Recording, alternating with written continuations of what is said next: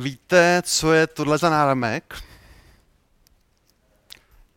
Kromě Tomáše Hlebeštáta, ostatní. Jsi blízko?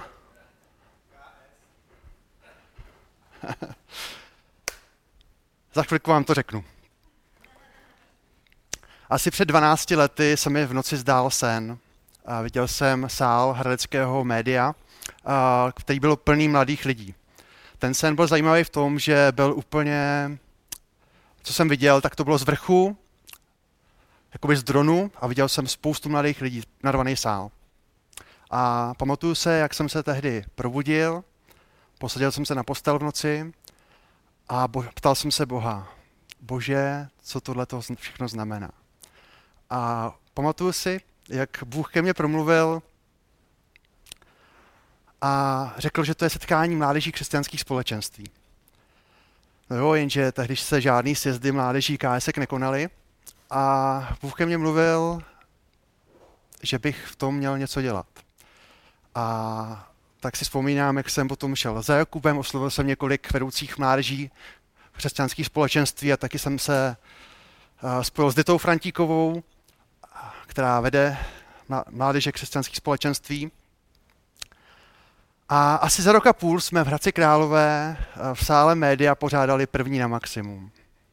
Sjezd mládeží křesťanských společenství, odkud je přesně tenhle ten náromek. Začali jsme každoroční tradici takového setkávání a teď to byl desátý ročník, nebo měl být desátý ročník a dávno už tu organizaci převzali úplně jiný, mladší než já, já už přece jenom nejsem ten nejmladší, už bych to neměl organizovat, ale hrozně moc jim fandím a zpozdálí sleduju a vidím, že to pokračuje dál. Když jste mladý, tak to určitě můžete potvrdit. Bůh tvoří a já jsem mohl stát u nějakých začátku spolu s ním. Celý červen budeme v mozaice mluvit o tom, jak Bůh mluví. To je moto, to je téma celého, celé té série.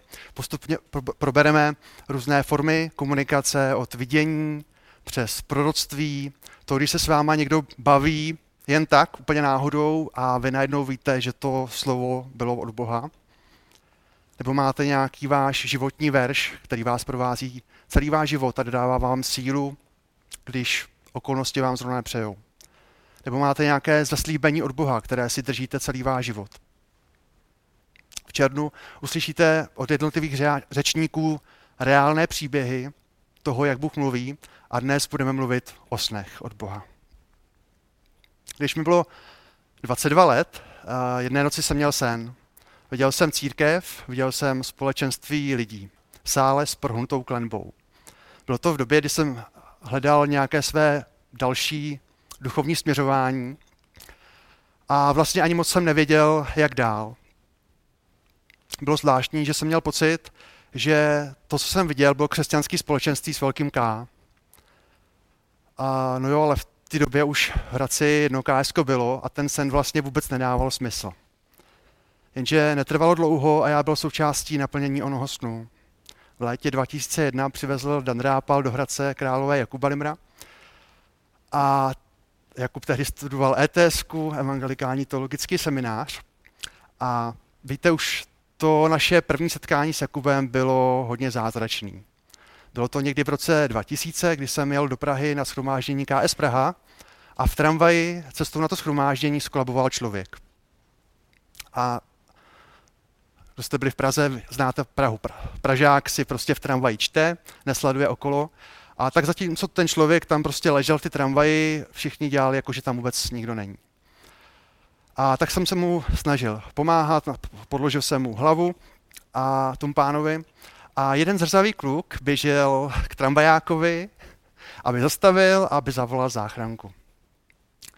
A potom přiběhl zpátky a začali jsme v tom pánovi pomáhat. A z toho zrzavého kluka vypadlo, že je křesťan a že se za něj bude modlit. A já na to, já jsem taky křesťan. A tak jsme se modlili společně, než přijela ta záchranka. Představili jsme se, zjistili jsme, že jedeme oba dva na stejné schromáždění. A potom přijela záchranka, my jsme předali záchranářům toho pacienta, ještě si pamatuju, jak nám poděkovali a my se potom vydali na to schromáždění. Od té doby jsme se s Jakubem neviděli. Až do doby, do toho léta 2001, kdy Dan Drápal přivezl Jakuba do Hradce. Pro pamětníky eh, ještě musím říct, že bylo hrozně vtipný, že Dan Drápal moc Hradec neznal a tak ukázal na mapě, že se sejdeme na prvním náměstí při vjezdu od Prahy. To náměstí nese název Denisovo. Tak pokud jste pamětníci, přijde vám to hrozně vtipný. Kde to přišlo? Ale k naplnění onoho snu. křesťanské společenství s velkým K. Viděl jsem ten sen, kdy bylo společenství v sále s prohnutou klenbou. A v tom roce, když přivezl Dan Rápal do Hradce Jakuba, v tom roce 2001 jsme začali nové křesťanské společenství. Od září jsme měli naše první bohoslužby a víte kde? Tady. V sále Nového Albertina na, na, na náměstí, který má přesně takové prohnuté stropy, jako byly v tom snu. A od té doby začalo naše společné dobrodružství jménem Mozaika. Někdy se vám stane, že vám Bůh ve snu podhalí budoucnost. Ukáže vám cestu nebo dá směr. Podobně jako se to stalo Josefovi ve známém příběhu ze Starého zákona.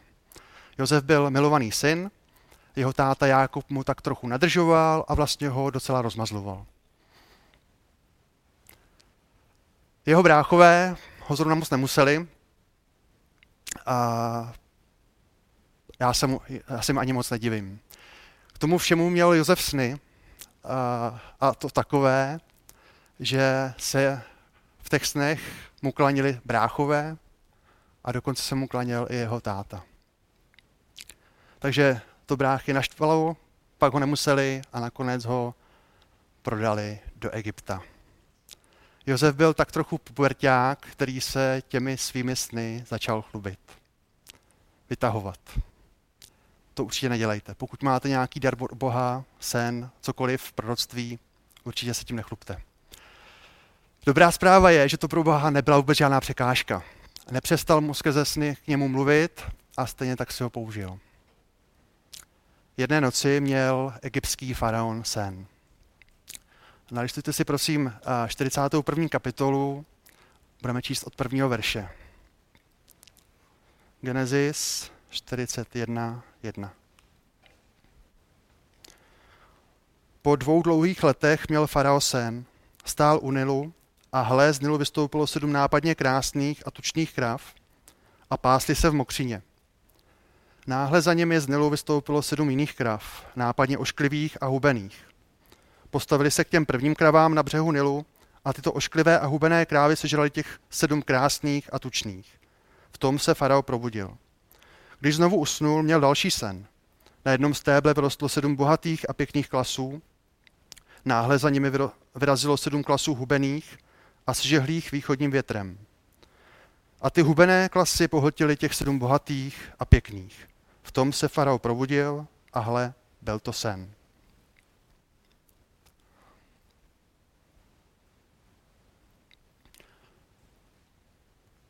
Bůh dal Josefovi poznat, co ten sen znamená. V zemi nastane sedm let, ve kterých bude hojná úroda a po nich přijde sedm let hladu.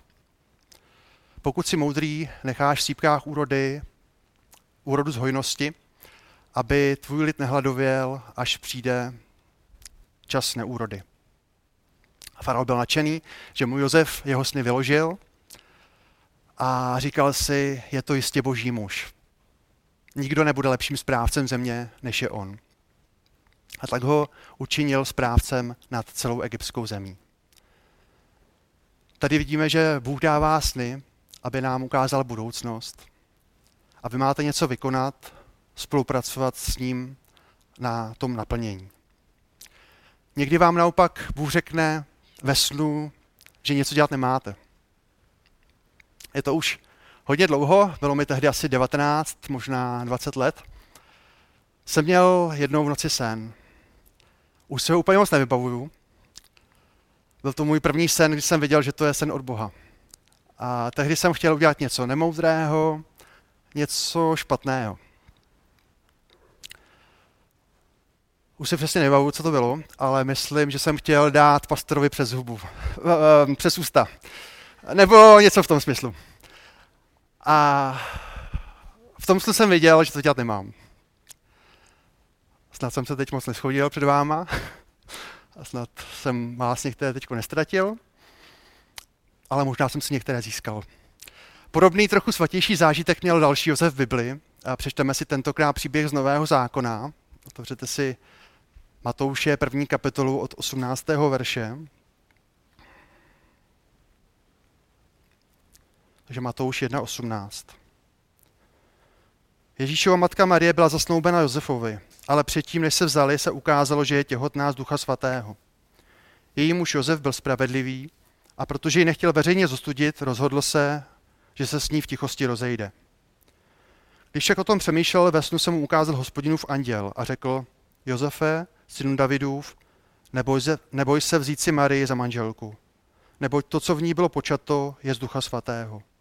Porodí syna a dáš mu jméno Ježíš, neboť on zachrání svůj lid od jejich hříchů. Tady máme taky příklad snu, kde chceme něco, kde chceme něco udělat, ale Bůh nám ve snu ukáže, ať to neděláme. Josef chtěl od Marie zdrhnout, utéct, ale Bůh byl jiného názoru. A tak byl Josef součástí velkého příběhu, který měl teprve přijít. Takže jak na, jak na sny? Je určitě dobré, pokud jdete spát s modlitbou. Nevím, jak u vás, ale moje paměť, do mě znáte, je hodně špatná.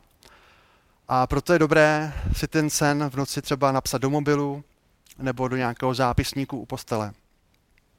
Já měl v životě tři sny, o kterých jsem byl přesvědčený, že jsou od Boha. Někdy se mi zdají naprostý blbosti a většinou nic. Ale u těch snů, kde jsem věděl, že jsou od Boha, jsem se v noci probudil, posadil se na postel a ptal jsem se, bože, co to znamená. Je trochu paradoxem, že jsem prvním řečníkem červnové série Bůh mluví, protože se vám přiznám, že nyní prožívám období, kdy Boha zrovna neslyším. Jako rodina prožíváme nyní docela těžkosti a přijde mi, že k tomu Bůh prostě mlčí. A mám přátelé, kteří prožívají ve svých oblastech to ticho už pěkně dlouho. A tak se může stát, že už na to dochází síly. Druhá část lidí, se kterými se v poslední době bavím, prožívá nyní po koroně určitou apatii. Jejich duchovní svět se v koroně zastavil a už se nějak nerozběhl. A tak jim nechybí Bible, nechybí jim Bůh, nechybí modlitby ani společenství. Víte, ono na jednu stranu se nelze moc divit. Začátkem března se zavřely dveře kostelů a tak jediná možnost, jak mít společenství, byla videa.